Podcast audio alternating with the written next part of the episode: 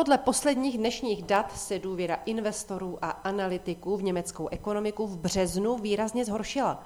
V dnešní zprávě to uvedl německý hospodářský institut ZEF. Takzvaný index ekonomické nálady ZEF je velmi dobrým, spolehlivým předstihovým indikátorem, který umí dobře předpovídat budoucí vývoj ekonomiky. Podobným, byť jinak zjišťovaným indikátorem je indikátor IFO.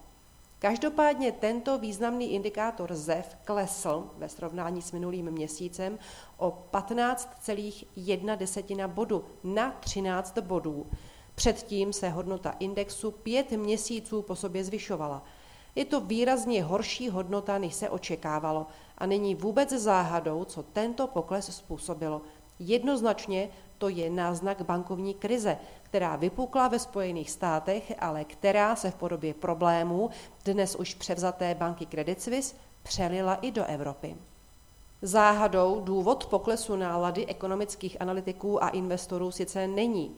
Sarkasticky zvěžené obočí si ale přesto zaslouží. Jistě si vzpomínáte, že na tomhle místě dlouhodobě mluvíme o tom, že prudké snížení úrokových sazeb centrálních bank a jejich následné zvýšení musí nutně mít za následek zhoršení kondice bank, a to prakticky po celém rozvinutém světě.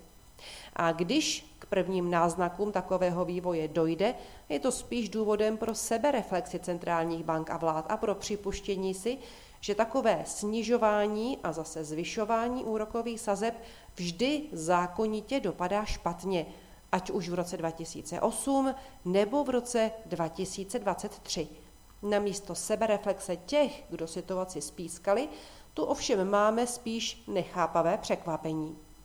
Ale nehledejme teď vyníky, spíš se podívejme na ryze praktické záležitosti – posledních hodinách slýchám otázku, jestli už jsou akcie bank zase zajímavé pro investici, když nyní, v důsledku posledních událostí, tak výrazně zlevnily. A moje odpověď zní ne. Ne, rozhodně ještě nenastal čas investovat do bank. Musíme si uvědomit, že toto je s největší pravděpodobností spíš začátek turbulentnějšího dění v bankovnictví. A důvod je zřejmý. Stav bankovních bilancí dosud nebyl v Evropě ani v Americe plně demaskován. Už jen to, že řada klientů stále splácí své úrokové sazby na fixovaných úrovních. Vždyť zvyšování úrokových sazeb po světě zatím trvá jenom zhruba rok.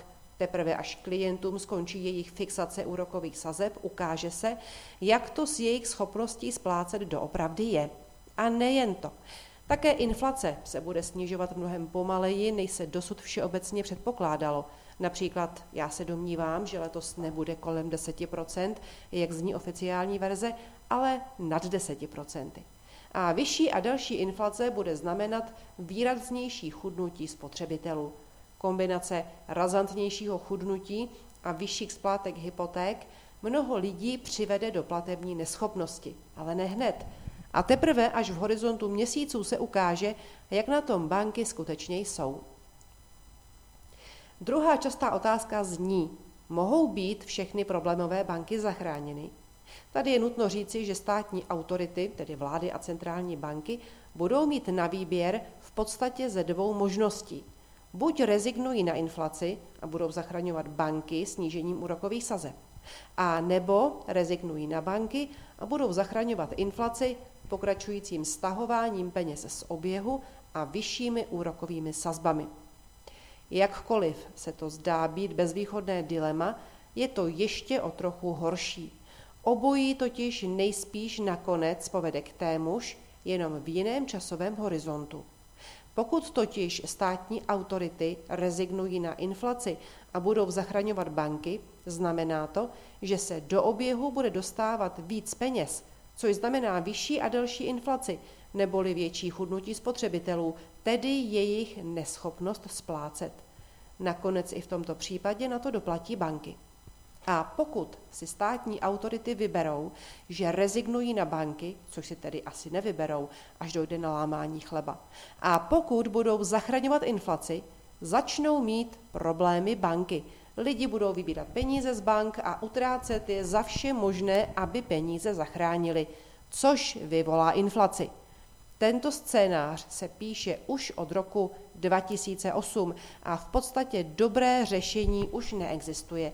Nakonec tak v konečném důsledku jenom hrajeme o to, kolik času si koupíme na dobu, po kterou si ještě budeme hrát na to, že vlastně nabalující se sněhovou kouli problémů před sebou valíme dál. Takže, abychom si do toho nezamotali, akcie bank ještě u většiny titulů nekupovat a inflaci taky ještě neodpískávat.